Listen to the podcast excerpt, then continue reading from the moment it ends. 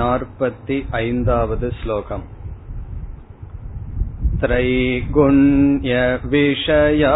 वेदाः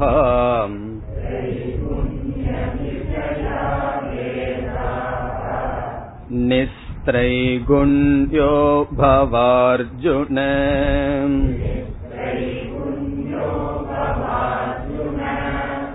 निर्द्वन्द्वो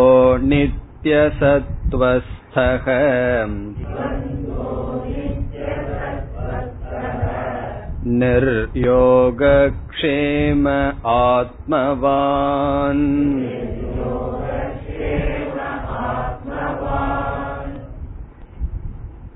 இந்த பகுதிகளில் கர்ம யோகத்தினுடைய பெருமையானது பேசப்பட்டு வருகின்றது கர்ம யோகத்தினுடைய பெருமையை பேசும் பொழுது கர்ம யோகப்படி வாழ்கின்ற கர்ம யோகியினுடைய பெருமையை பகவான் பேசி வருகின்றார்.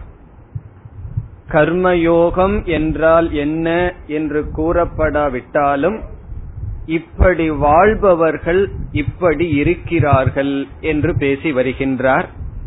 அப்படி பேசும் பொழுது அவர்களுக்கு விவசாயாத்மிகா புத்தி இருக்கும் என்று சொன்னார். விவசாயாத்மிகா என்றால் நிச்சய புத்தி. நிச்சய புத்தி என்றால் வாழ்க்கையில் எதை லட்சியமாக அடைய வேண்டும் என்ற விஷயத்திலும் சாத்தியம். பிறகு அதற்கான சாதனை இது என்ற விஷயத்திலும் தெளிவான புத்தி அவர்களுக்கு இருக்கும். அப்படி இல்லாதவர்களுக்கு விதவிதமான லட்சியங்கள் இருக்கும் விதவிதமான பாதைகள் இருக்கும். அவர்களுடைய அறிவானது மனதில் நிலை பெறாது என்று பேசினார்.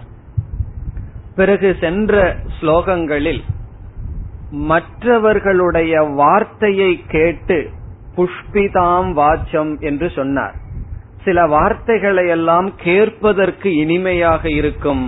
ஆனால் அது நமக்கு நன்மையாக இருக்காது. வாழ்க்கையில் இன்பம் வேறு நன்மை வேறு.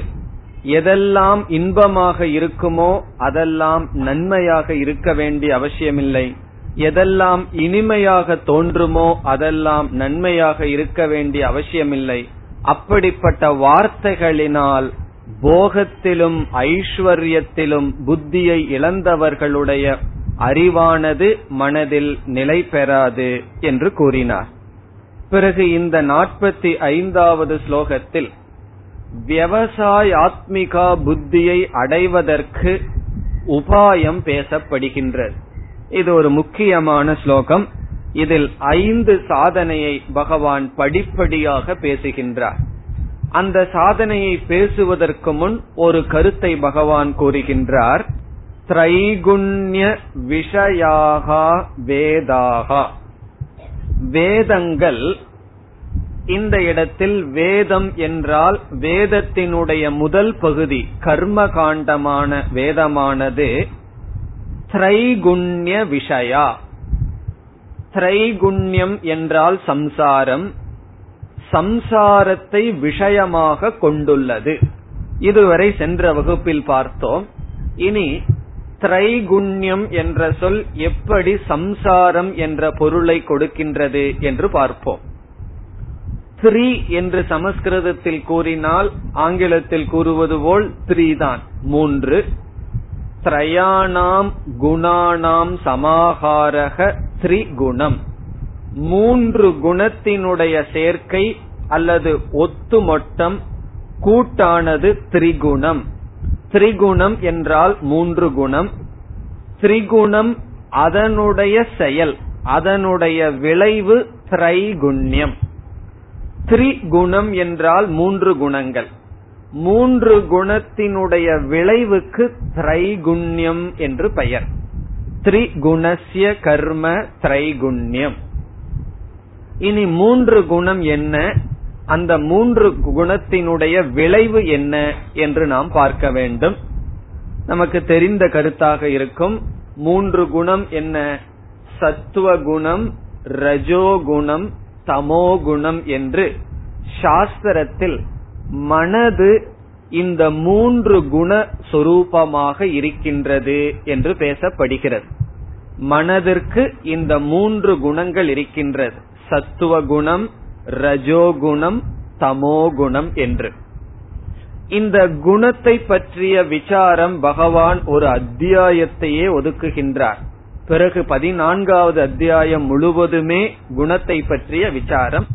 ஆகவே அங்கு நாம் விளக்கமாக பார்க்க இருக்கின்றோம். இங்கு மிக சுருக்கமாக பார்க்கலாம். சத்துவ குணம் என்பது அறியும் சக்தி அறிதல். அமைதி அறிவு சொரூபம் சத்துவ குணம் ரஜோகுணம் என்பது ஆசை செயல். அப்படிப்பட்ட பாவனை ரஜோகுணம். தமோகுணம் என்பது மோகம் செயலின்மை. ஆகவே நம்முடைய மனதை பார்த்தால் இந்த மூன்று குணத்தில் ஏதோரு குணத்தில் இருந்து கொண்டே இருக்கும். அறிதலில் இருக்கும் அமைதியில் இருக்கும் செயலில் இருக்கும் ஆசையில் இருக்கும் சோம்பலில் இருக்கும் மோகத்தில் இருக்கும் இவ்விதம் இந்த மூன்று குணத்திற்குள் இருந்து கொண்டே இருக்கும். இதில் சாஸ்திரப்படி மூன்று குணத்தில் மிக மிக கீழான குணம் தமோ குணம் அதற்கு அடுத்த உயர்ந்த குணம் ரஜோகுணம். அதற்கு அடுத்த உயர்ந்த குணம் சத்துவ குணம் இப்படி பேசப்படுகின்றது. தமோ குணம் மிக மிக கீழான நிலை. அதற்கு அடுத்தது ரஜோகுணம் ஒருவன் தமோ குணத்துல இருந்தான்னா உடனே அவனை சத்துவ குணத்துக்கு கொண்டு வர முடியாது. அவனுக்கு என்ன செய்யணும்? ரஜோ குணத்தை கொடுத்து பிறகுதான் சத்துவ குணத்துக்கு அவனை அழைத்து வர முடியும்.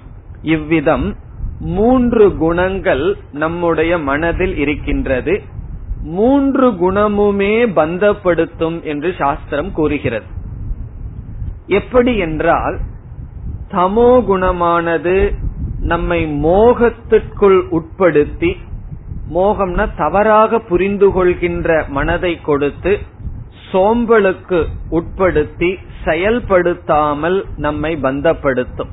நித்ரா ஆலசியம் சோம்பல் உறக்கம் மோகம் இவைகளையெல்லாம் கொடுத்து நம்மை பந்தப்படுத்தும் தமோகுணம் ரஜோகுணம் பொறாமை ஆசை பிரவருத்தி இவைகளையெல்லாம் கொடுத்து பந்தப்படுத்தும்.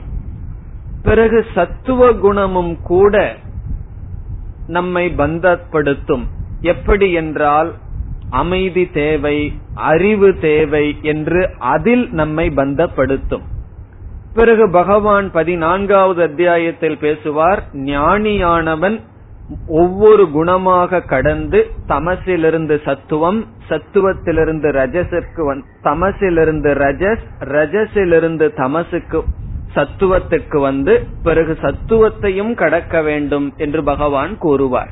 அதுதான் குணாதீத லட்சணம் என்று பேசுவார். ஆகவே இந்த மூன்று குணம் விதவிதமான பாவனைகளை கொடுத்து நம்மை பந்தப்படுத்தும். அதைத்தான் இங்கு பகவான் பேசுகின்றார்.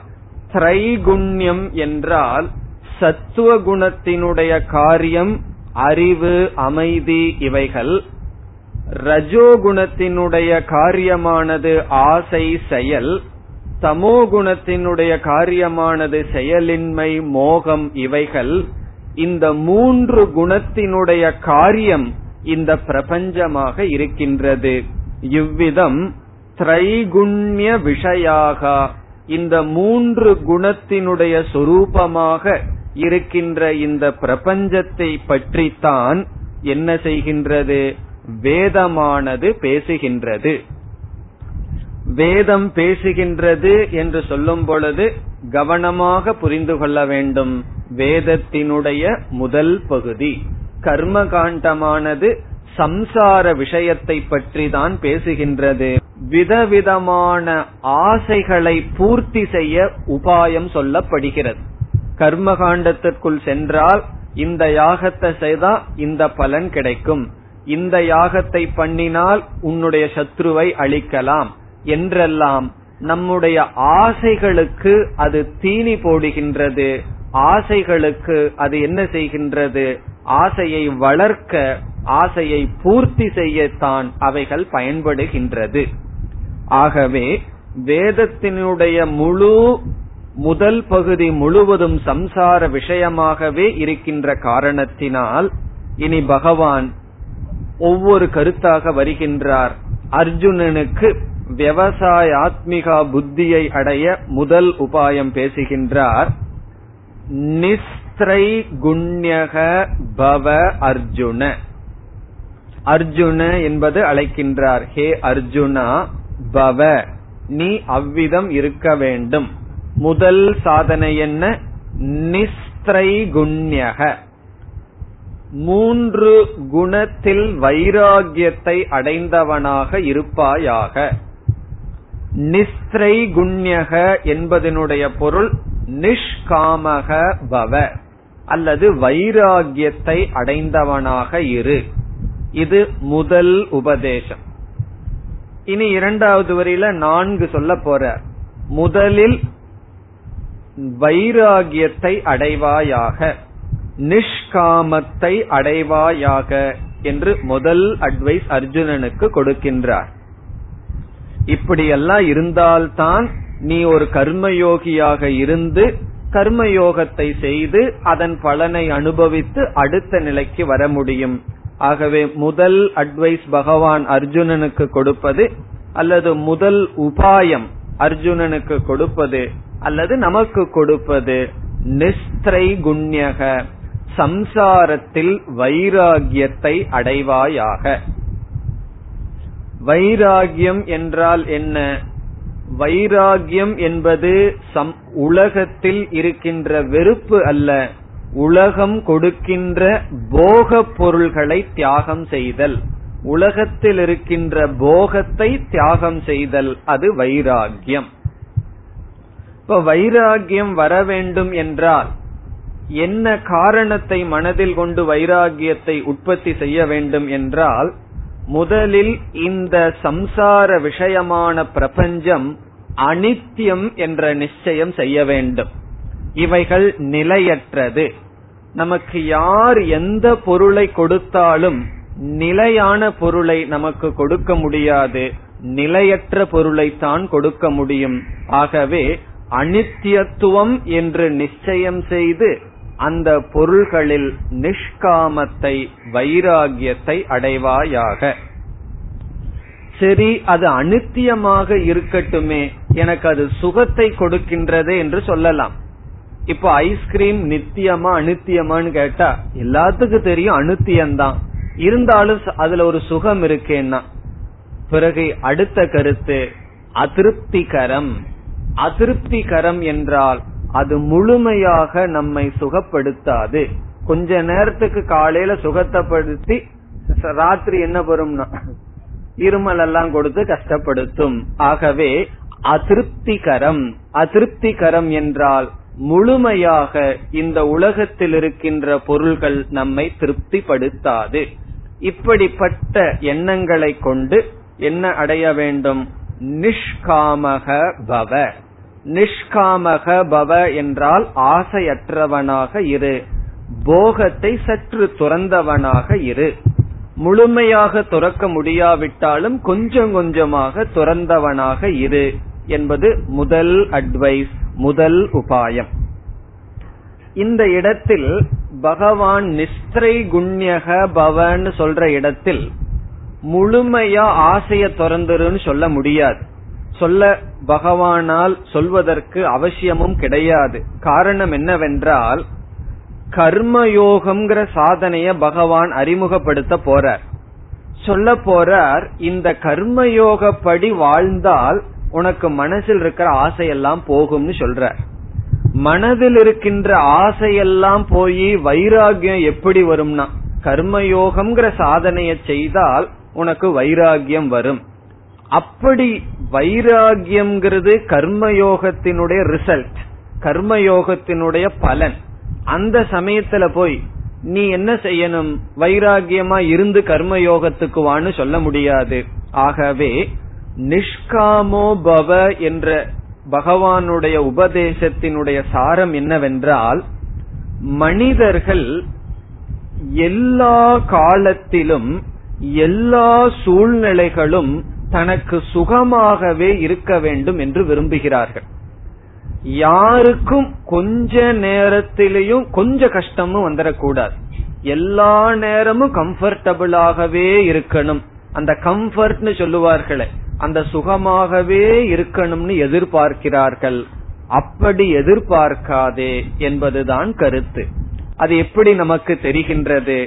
அடுத்த சாதனையிலிருந்து நமக்கு தெரிகின்றது.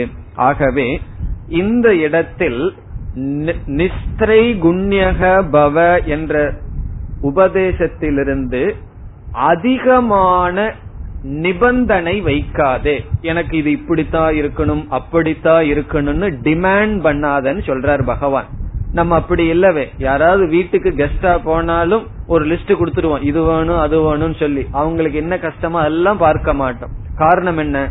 நம்முடைய ஒன்றையும் நாம் விட்டு கொடுக்க தயாராக இல்லை.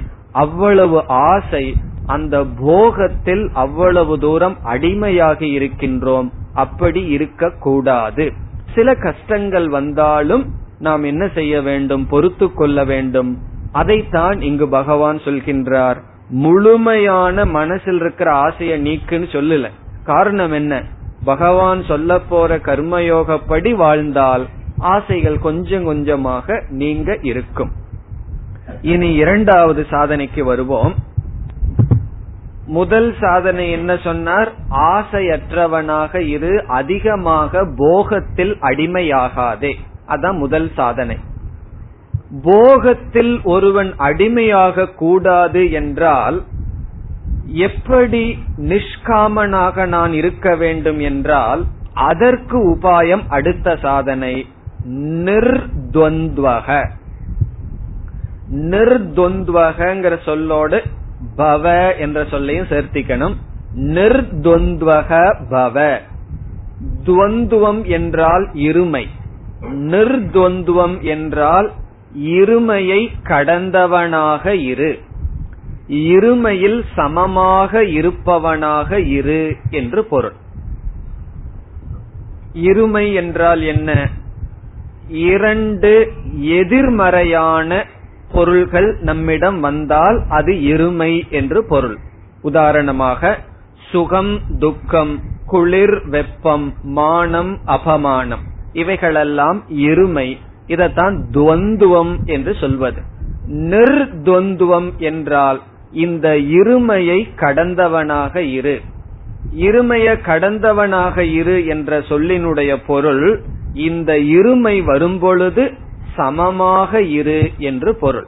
இருமைய கடந்து போதல் என்பது இருமையில் சமமான புத்தியுடன் இரு என்பது பொருள். காரணம் என்னவென்றால் இந்த அகில பிரபஞ்சமுமே இருமையானதுதான். இந்த ஜெகத்துக்கே ஒரு லட்சணம் துவந்துவாத்மகம் ஜெகத்து. துவந்துவாத்மகம் என்றால் எது இருமையுடன் இருக்கின்றதோ அதுதான் இந்த பிரபஞ்சம். இந்த உலகத்தில் யாராவது ஆகட்டும் இருமையை கடந்த வாழ்க்கை என்பதே கிடையாது. அது ராமராகட்டும் கிருஷ்ணராகட்டும் எல்லோருக்கும் இருமை என்பது வரத்தான் வரும். எவ்வளவு ராஜாவா இருந்தாலும் கஷ்டம்ங்கிறது வரும். ஒருவன் சேரியில வாழட்டும் அவனுக்கு சுகம்ங்கிறதுக்கான காலம் இருக்கத்தான் செய்யும். ஒரு பெரிய செல்வந்தனாக இருக்கட்டும் அவனுக்கு அவனுடைய நிலையில் சுகதுக்கங்கள். ஆகவே யாராக இருந்தாலும் இருமை என்பது நிச்சயம். இதை வந்து நம்ம மனதில் நன்கு புரிந்து கொள்ள வேண்டும். நம் நாம் விரும்புகின்றோமோ இல்லையோ நமக்கு விருப்பமில்லாத சூழ்நிலைகளை நாம் சந்தித்துத்தான் ஆக வேண்டும். ஆகவே அப்பொழுது என்ன செய்ய வேண்டும் என்றால் சமமான பாவனையுடன் ஏற்றுக்கொள்ள வேண்டும். சமமாக பாவித்து பழக வேண்டும். முதல்ல புரிஞ்சுக்கணும்.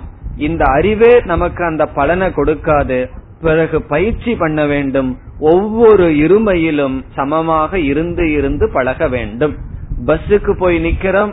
பஸ் வர்றதுக்கு நேரமாகுது. உடனே கார்பரேஷனை திட்டிட்டு நிக்க கூடாது காரணம் என்ன? என்னாவது ஒண்ணு நமக்கு சௌகரியமா இல்லைன்னு சொன்னா உடனே துவேஷம் முணுமுணுப்பு இவைகளெல்லாம் வந்து விடுகிறது. அதெல்லாம் இல்லாமல் அதை ஏற்றுக்கொள்ள வேண்டும் சமமாக பாவிக்க வேண்டும். ஒரு ஸ்லோகமே ஒன்னு சொல்லுது. அதாவது ஒரு முனிவன் இந்த உலகத்தை எல்லாம் விட்டுட்டு காட்டுல போய் தபஸ் பண்ணிட்டு இருக்கானா அப்படிப்பட்ட முனிவனுக்கும் கூட முனேகே அபி அந்த முனிவனுக்கும் கூட மூன்று விதமான சம்பந்தம் வந்து விடுமா என்ன சம்பந்தம்னா மித்ர உதாசீன சத்ரு. மித்ரன் சொன்னா நண்பர்கள் வந்து விடுவார்கள். நீங்க எல்லாம் இப்படி தபஸ் பண்றீங்க ரொம்ப நல்லது உங்களுக்கு ஏதாவது சகாயம் பண்றேன்னு சில நண்பர்கள் வருவார்களா? அவர் யாருடைய வாழ்க்கையில இன்டர்ஃபயர் ஆக மாட்டார்.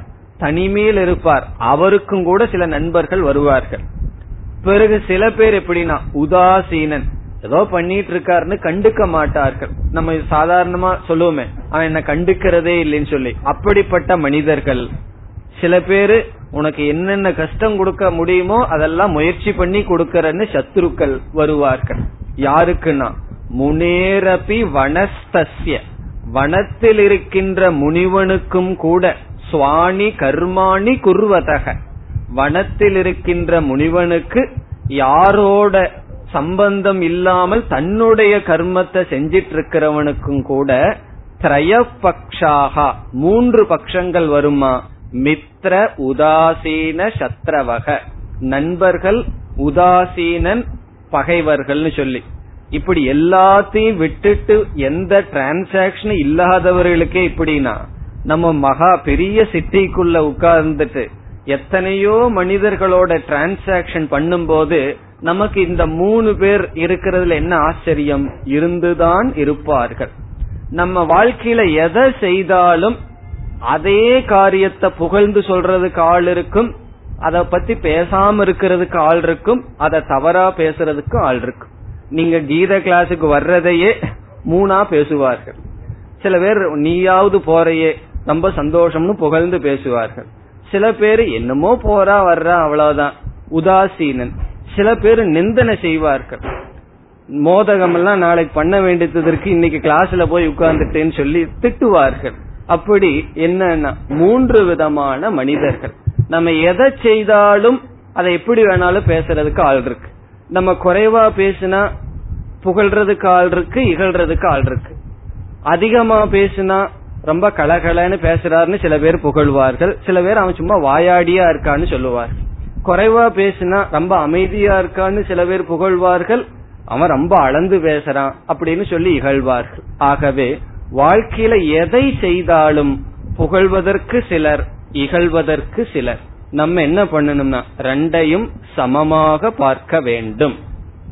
அதத்தான் பகவான் சொல்றார் நிர்துவக பவ. நிர்துவக என்றால் நம்ம விரும்புறமோ விரும்பலையோ சில இருமைகளை வாழ்க்கையில் சந்தித்துத்தான் ஆக வேண்டும். அப்படி சந்திக்கும் பொழுது சமமாக இருக்க வேண்டும். வால்மீகி வர்ணிக்கின்றார் ராமர் எப்படி தூங்குனார்னு சொல்லி. ராமர் இப்போ வனத்துல போய் தூங்குனாராம் ரொம்ப சந்தோஷமா தூங்குனார். முதல் நாள் ராஜ்யம் இல்லைன்னு சொல்லிட்டு போன உடனே அவர் ரொம்ப மகிழ்ச்சியாக உறங்கினார்னு சொல்லப்படுகின்றது. நமக்கு ஒரு பொருளை ஒருத்தர் கொடுக்கறன்னு சொல்லிட்டு அவரோட பொருளா இருக்கலாம். நமக்கு உரிமையே இல்லாம இருக்கலாம். அவர் கொடுக்க மாட்டேன்னு சொல்லிட்டார்னா இரவு பூரா தூக்கம் வருமா? அவன் குடுக்கறன்னு சொல்லிட்டு குடுக்கல குடுக்கறன்னு சொல்லிட்டு குடுக்கலன்னு சொல்லி. ராமருக்கு வரவேண்டிய ராஜ்யத்தை கொடுக்கறன்னு சொல்லிட்டு கொடுக்கல அவர் தூங்குனார்னா. அதான் பெஸ்ட் எக்ஸாம்பிள் இருமைய கடந்து செல்வதற்கு. இருமையை கடந்து செல்வது என்றால் நமக்கு விருப்பம் விருப்பம் இல்லை அல்லது கஷ்டம் கஷ்டம் இல்லாத சூழ்நிலை வரும் பொழுது சமமான மனநிலையில் இருத்தல். முழு ராமாயணத்துல ராமருடைய குணம் அந்த இருமையை கடந்ததாகவே வர்ணிக்கப்படுகின்றது. ஆகவே அது ஒரு நல்ல உதாரணம் நிர்துவக என்பதற்கு. இது போல் இருக்க வேண்டும். இது பகவான் கொடுக்கிற இரண்டாவது அட்வைஸ் முதல் அட்வைஸ் என்ன?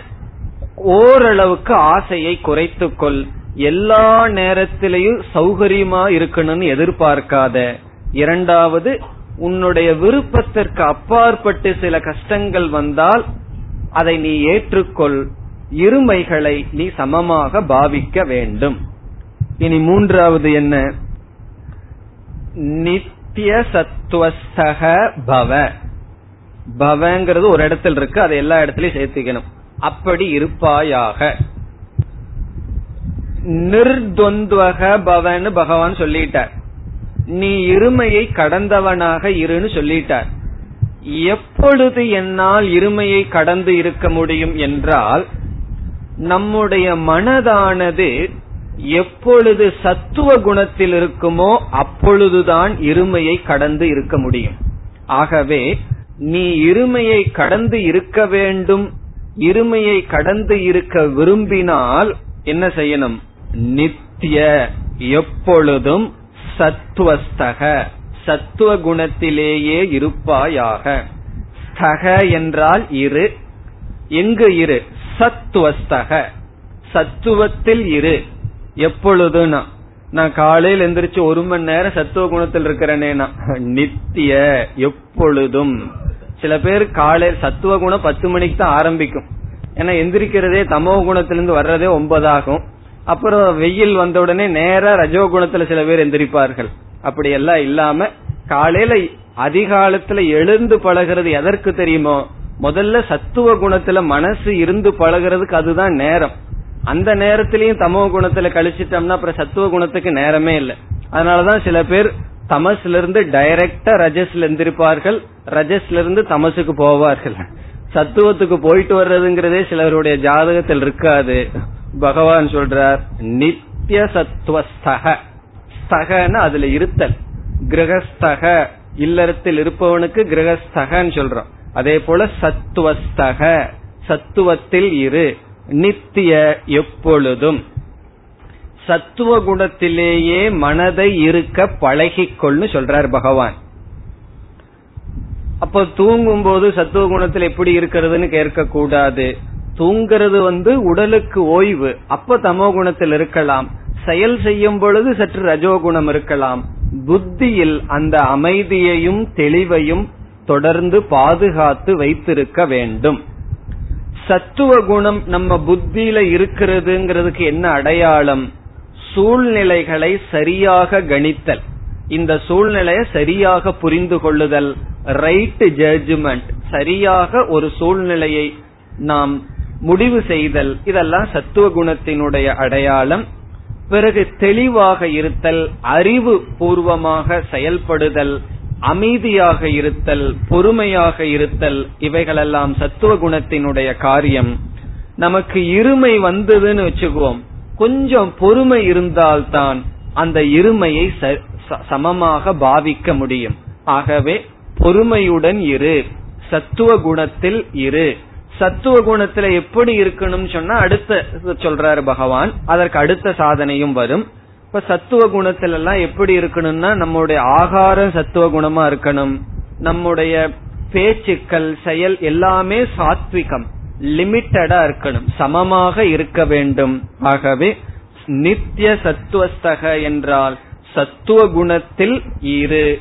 சத்துவ குணத்தில் மனதை வைத்திரு. சத்துவ குணத்துல மனசை வச்சிருந்தா என்ன கிடைக்கும்னா அதற்கு முன் சாதனை கிடைக்கும். நிர்துந்துவனாக நீ இருப்பாய். இருமைகளை நீ சமமாக பார்த்தால் எப்படி நீ என்ன ஆவாய்? நிஷ் நிஸ்திரை குண்யக நீ ஆசையை விட்டவனாக இருப்பாய். இந்த மாதிரி ரூட்ல போகணும்.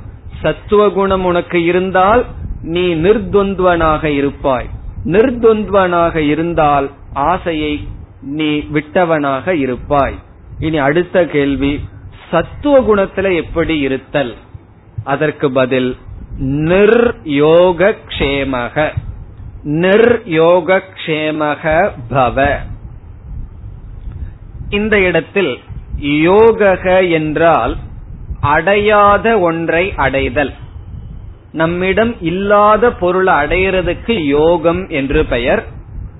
க்ஷேமக என்றால் அடைந்த பொருளை வைத்து காப்பாற்றுதல் க்ஷேமக.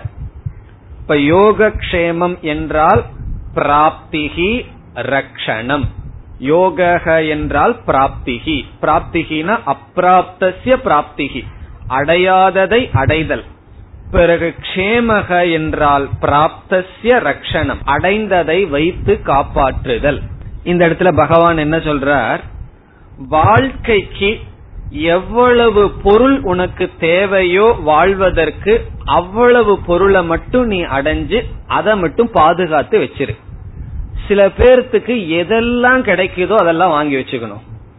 இந்த பிரெட் வாங்கினா அந்த காலத்துல இப்பெல்லாம் மாறிடுது. அதுக்கு ஒரு அந்த கயிறை சுத்தி கொடுப்பான். அதையும் கூட சுத்தி ஒரு மூலையில வச்சுக்கிறது. தூக்கி போடுறதுக்கு மனசு வராது. காரணம் என்னன்னா எதையும் விடுறதுக்கு மனசு வராது. ஏதாவது கிடைச்சதுன்னா வாங்கி வைத்துக் கொள்ள வேண்டும். அதை பாதுகாத்துக்கணும். எல்லா ஐட்டமும் மூணு நாள் வீட்டுல இருக்கணும்னு ஒரு ஆசை எல்லாத்துக்கும். காரணம் என்ன? இது போயிட்டா அது அது போயிட்டா இதுன்னு சொல்லி. இங்க பகவான் சொல்றார் எல்லா நேரத்திலையும் பொருளை அடையிறது அதை காப்பாத்துறது இப்படியே செய்து கொண்டு இருந்தால் உன்னுடைய புத்தி சத்துவத்துல நிக்காதுன்னு சொல்ற. வாழ்க்கைக்கு ஒரு பொருள் பொருள் இல்லாம வாழ முடியாது. அது யாராக இருந்தாலும். வாழ்றதுக்கு எவ்வளவு பொருள் தேவையோ அவ்வளவு பொருள் தான் நம்மிடம் இருக்கணும். நம்முடைய வீட்டுல தேவையில்லாத பொருளை வெளியெடுத்து போடுங்க. வீட்டுல இடம் இல்லைங்கிற பிரச்சனையே வராது. காரணம் என்ன தெரியுமோ? தேவையில்லாத பொருளை வெளியெடுத்து போடுறதுக்கு மனசே வராது. நம்ம தாத்தா ஒரு டேபிள் வாங்கியிருப்பார். அதுல நம்ம எலிமெண்டரி ஸ்கூல்ல உட்கார்ந்து படிச்சு எல்லாம் ஃபெயில் ஆகி எழுதியிருப்போம் அதுல. அந்த ஒரு சென்டிமெண்டல் அதை விடுறதுக்கு மனசே வராது. அதுக்கு ஒரு ரூம் கட்டியாவது என்ன பண்ணணும்னா அதை வச்சு பாதுகாக்கணும் சொல்லி. காரணம் என்ன? அது ஒரு ஆசை. எல்லாம் பண்ணிட்டு இருக்கிறது போல தெரியுது. மனிதருடைய சுவாவம் அதாவது எல்லாத்தையும் அடையணும் அதை வச்சு வச்சு காப்பாத்தணும். விடுறது அப்படிங்கிறது அவ்வளவு சுலபமாக இல்லை. அது மட்டுமல்ல எதை பார்த்தாலும் வாங்கணுங்கிற ஒரு ஆசை வந்துடும் காலத்துக்கு காலம் பொருள்கள் மாறிட்டே இருக்கும் இப்போ இந்த வருஷம் ஒரு ஸ்மித்தோ ஒரு கேஸ் ஸ்டவோ வந்திருக்கு. அடுத்த வருஷம் அடுத்த மாடல் கொஞ்சம் சபஸ்டிகேட்டா வரத்தான் செய்யும். உடனே அதையும் வாங்கி வச்சுக்கணும். இதை என்ன பண்றதுன்னா இதையும் யாருக்கும் கொடுக்க மாட்டோம். இதையும் வச்சுட்டு அதையும் வச்சுக்கணும். இப்படியே சேர்த்திட்டே போனோம்னா எங்க கொண்டு போய் முடியறதுன்னா? ஆகவே பகவான் சொல்றார் எப்பொழுதுமே எல்லா காலத்திலும் பொருளை சேர்த்தி வச்சுட்டு அதை பாதுகாக்கிறதுலயே காலத்தை செலுத்தாதே நிர்யோக கஷேமக. நிர்யோக கஷேமகன்னு சொன்னா அதிகமாக தேடுவதிலும் அதை காப்பாற்றுவதிலுமே காலத்தை கழிக்காதே. பிறகு வாட்ச்மேனுக்கு நமக்கு என்ன வித்தியாசம்னா தேட வேண்டியது வச்சு பாதுகாத்துட்டு இருக்க வேண்டியது என்ன பலன்? அப்படி காலத்தை கழிக்காதே. நிர்யோக கஷேமக. இது எதை குறிக்கின்றது? ரஜோகுணத்திலிருந்து கடந்தவனாக இருங்கிறத குறிக்கின்றது. இப்ப ரஜோகுணத்தை விட்டோம்னா என்ன கிடைக்கும்னா? சத்துவகுணம். ரஜோகுணத்தை விட்டுட்டு சத்துவ குணத்துக்கு தான் போகணுங்கிற அவசியம் இல்ல. காரணம் என்ன? அதுக்கு கீழே இனியொரு குணம் இருக்கு. அந்த தமோ குணத்திலிருந்து எப்படி விடுதலை அடைதல்? கடைசி சொல். ஆத்மவான் பவ. ஆத்மவான் என்றால் கவனமாக இரு அப்பிரமத்தக பவ. தமோ குணத்திலிருந்து விடுதலை அடைந்தவனாக இரு என்று பொருள். ஆத்மவான் மனதை கட்டுப்படுத்தியவனாக இரு கவனமாக இரு என்று பொருள். ஏன் கவனமாக இருக்க வேண்டும்? நம்மை அறியாமல் நாம் தவறான முடிவுக்கு சென்று விடுவோம் அல்லது மிஸ் கால்குலேஷன் சொல்றமே அது எப்பொழுது வேண்டுமானாலும் நடக்கலாம். ஆகவே ஆத்மவான் என்றால் நீ உன்னிடத்தில் இருப்பவனாக இரு என்று பொருள். எந்த பொருளும் உன்னுடைய புத்தியை அபகரித்து விடக்கூடாது. எந்த பொருளுமே உன்னை அட்ராக்ட் பண்ணி உன்னுடைய புத்தியை உன்னிடமிருந்து எடுத்து விடக்கூடாது. நீ உன்னிடத்தில் இருப்பவனாக இரு. ஆத்மவான் பவ. இது எதை குறிக்கின்றது? தமோ குணத்திலிருந்து விடுதலை அடை. தமோ குணம்ங்கிறது சோம்பல் கவனமின்மை மோகம். இதெல்லாம் தமோ குணத்தினுடைய காரியம். இனி நம்ம கடைசியிலிருந்து போன எப்படி படியாக கிடைக்கிறதுன்னு பார்த்தா முதல்ல இருந்து பார்த்துட்டு வந்த மாதிரி வரக்கூடாது. கடைசியிலிருந்து போகணும். முதலில் ஆத்மவான் பவ. தமோ குணத்திலிருந்து விடுதலை அடைவாயாக கவனமாக இரு. அடுத்ததாக நிர்யோக கஷேமக. ரஜோகுணத்திலிருந்து விடுதலை அடை. பிறகு என்ன செய்யணும்னா நித்திய சத்துவஸ்தக சத்துவ குணத்தில் இரு. ஞானத்தை உபதேசம் பண்ணினதுக்கு பிறகுதான் சத்துவ குணத்தை கடந்துவோன்னு சொல்லுவார்.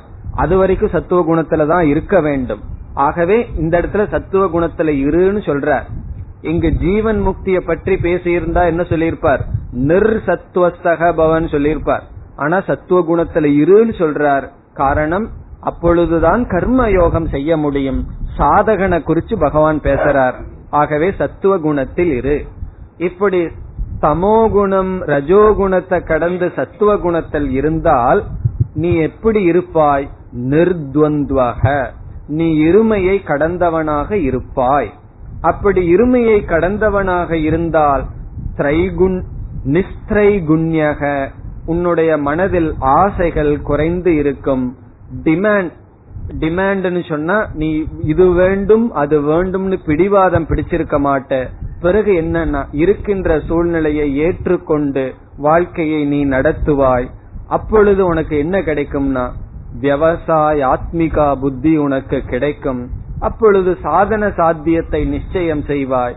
பிறகு சாதனையை பின்பற்றி சாத்தியத்திற்கு வந்து மோக்ஷத்தை அடைவாய். ஆகவே இந்த அஞ்சு சாதனையையும் தலைகீழா போகணும். தலைகீழா போகணும் சொன்னா ஆத்மவான் பவ நிர்யோகக்ஷேமக நித்திய சத்வஸ்தக நிர்துவந்தக நிஸ்திரைகுண்யக. இந்த ஒவ்வொரு சாதனையையும் முழுமையா நம்மிடம் இருக்காட்டியும் கொஞ்சம் கொஞ்சமாக நாம் அதை பழக வேண்டும். ஆகவே இந்த ஸ்லோகத்தில் கர்ம யோகியாக ஒருவன் ஆவதற்கான உபாயத்தை கொடுக்கிறார். கர்மியா இருந்து கர்ம யோகியா மாறணுமே. இப்படியெல்லாம் இருந்தோம்னா நாம் கர்ம யோகியாக மாறுவோம். அப்படி கர்ம யோகியாக இருந்தால் இறுதியில் என்ன பலன் நமக்கு கிடைக்கும்? பகவான் கர்ம யோகத்தினுடைய பெருமையை ஆரம்பித்து அடுத்த ஸ்லோகத்தில் முடிவுரை செய்கின்றார் நாற்பத்தி ஆறு யாவானர்த்த உதபானே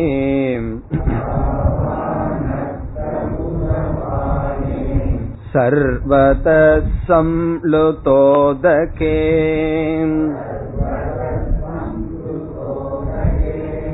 तावान् सर्वेषु वेदेषु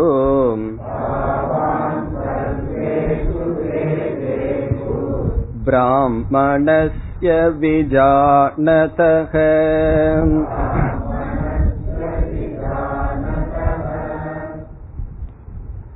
இந்த ஸ்லோகத்தின் சாரம் கர்ம யோகம் இறுதியாக மோக்ஷத்தில் கொண்டுவிடும் என்பதுதான்.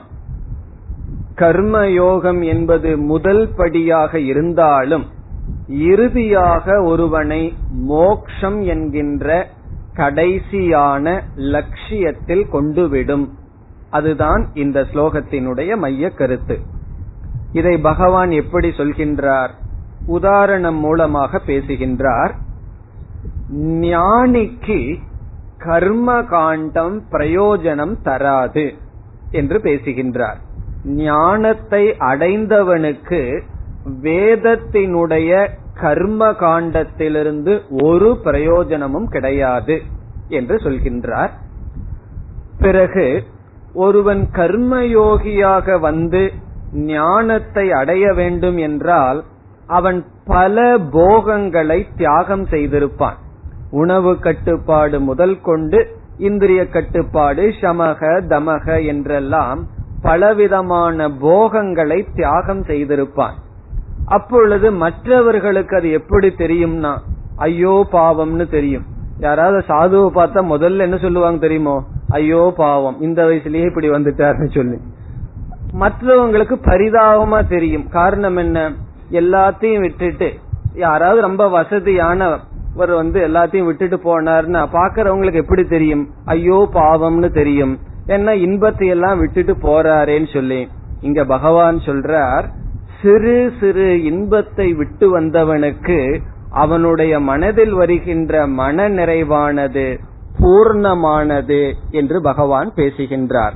ஆகவே கர்ம யோகியாக இருந்து ஞான யோகத்தில் வந்து துறந்தவன் அடைகின்ற பிரயோஜனம் எல்லையற்றது எல்லையற்ற ஆனந்தம் என்று பகவான் பேசுகின்றார். அதனாலதான் ஒரு கதை சொல்வார்கள்.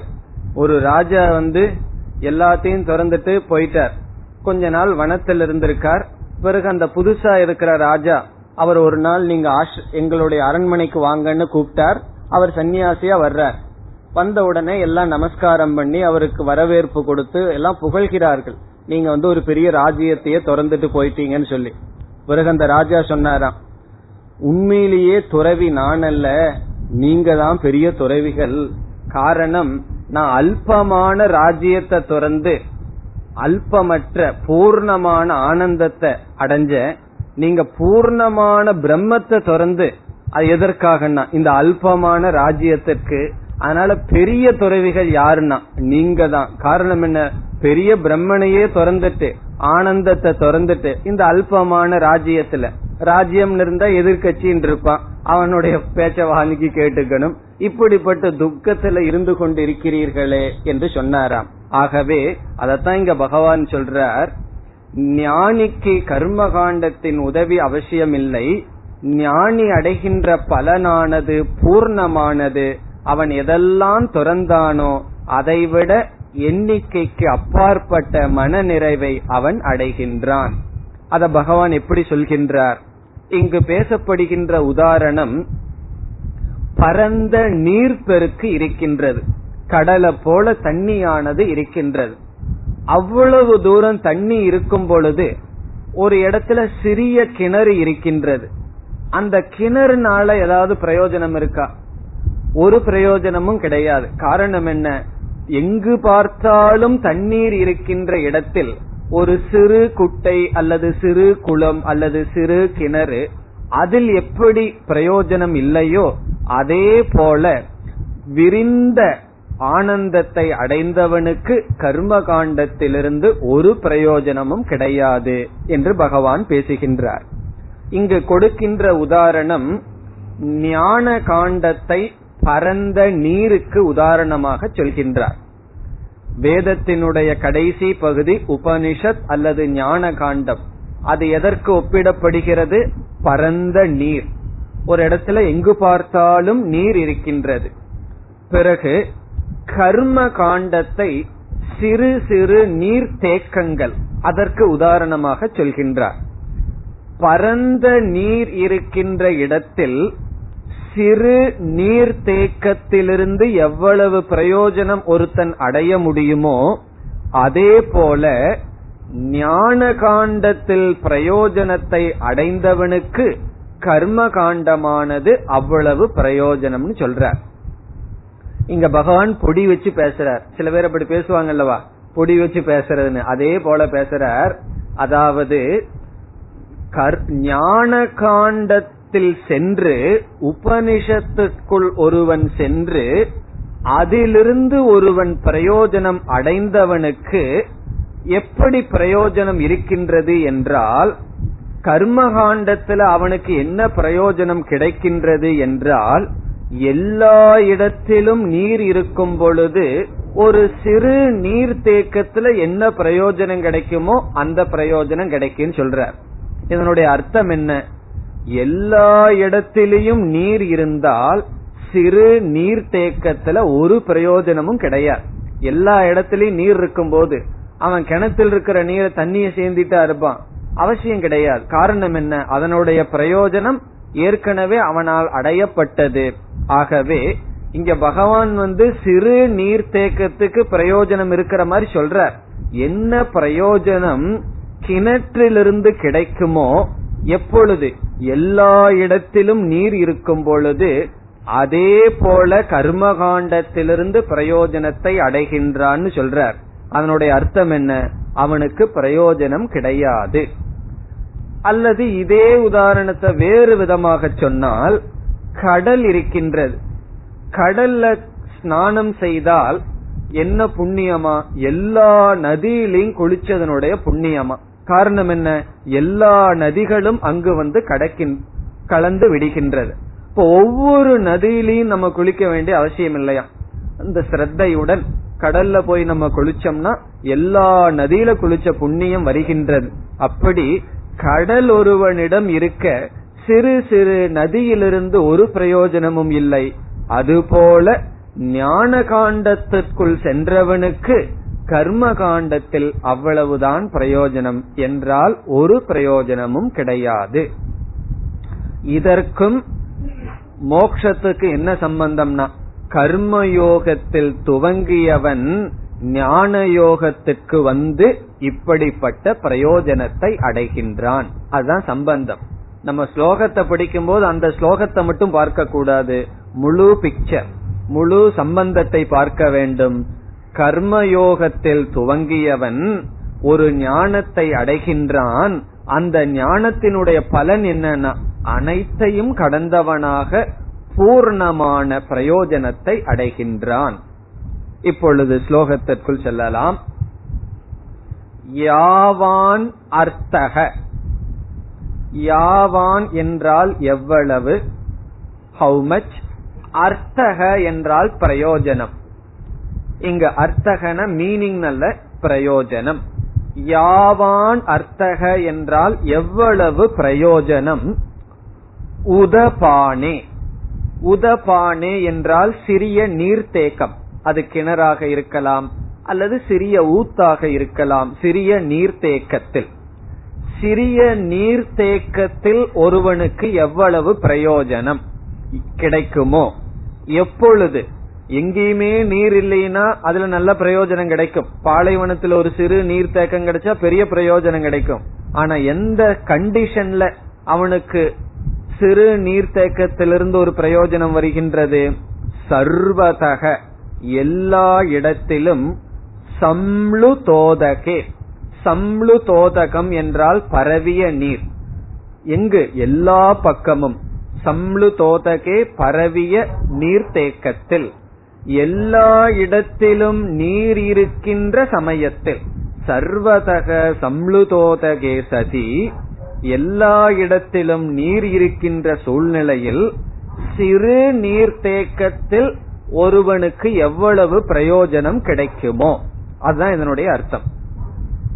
எல்லா இடத்திலும் நீர் இருக்கையில் சிறு பகுதியிலிருந்து சிறு நீர்த்தேக்கத்திலிருந்து எவ்வளவு பிரயோஜனம் ஒருத்தனுக்கு இருக்குமோ?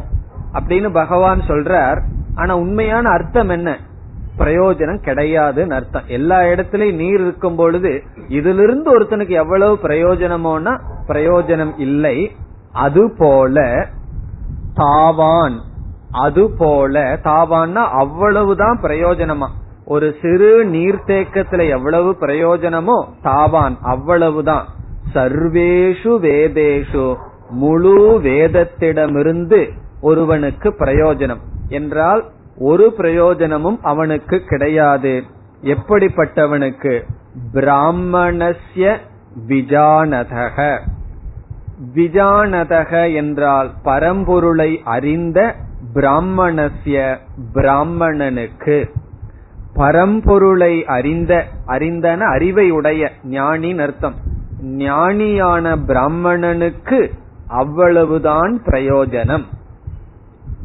இந்த இடத்தில் விஜானதக என்ற சொல் அவன் ஞான யோக சாதனையை பின்பற்றி ஞானி ஆனான் என்பதை காட்டுகின்றது.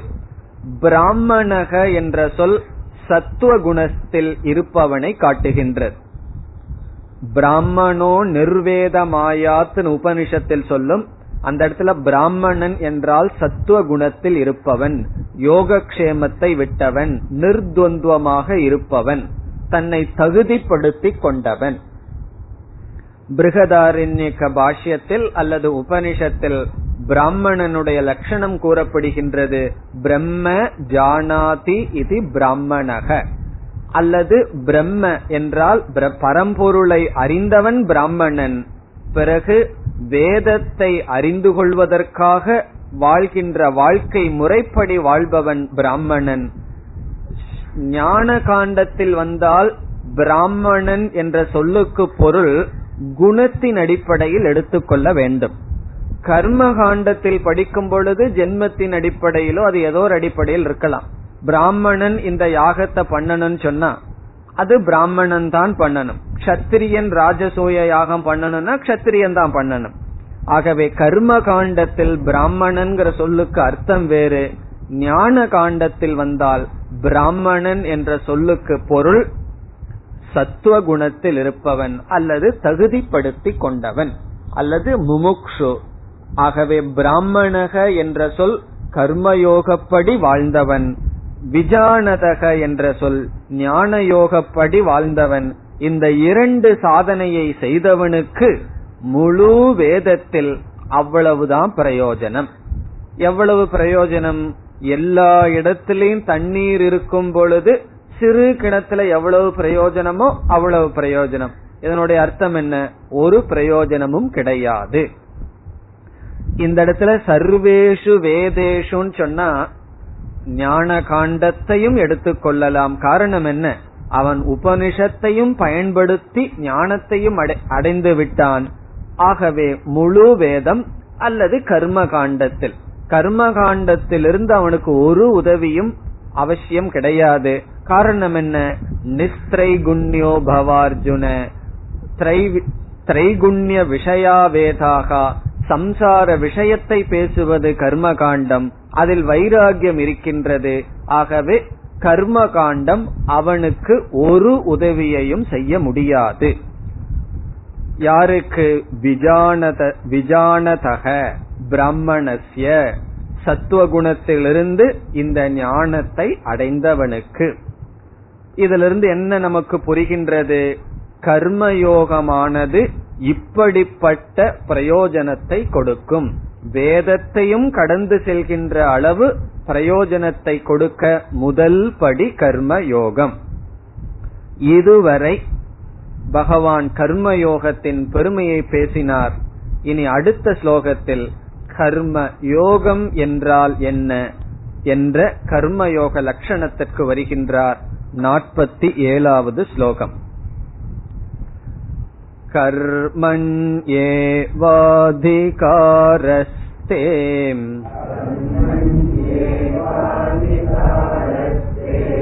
मा फलेषु कदाचन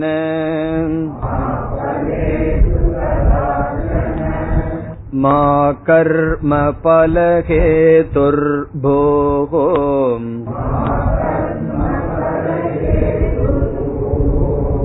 मा ते सङ्कोस्त्वकर्मणि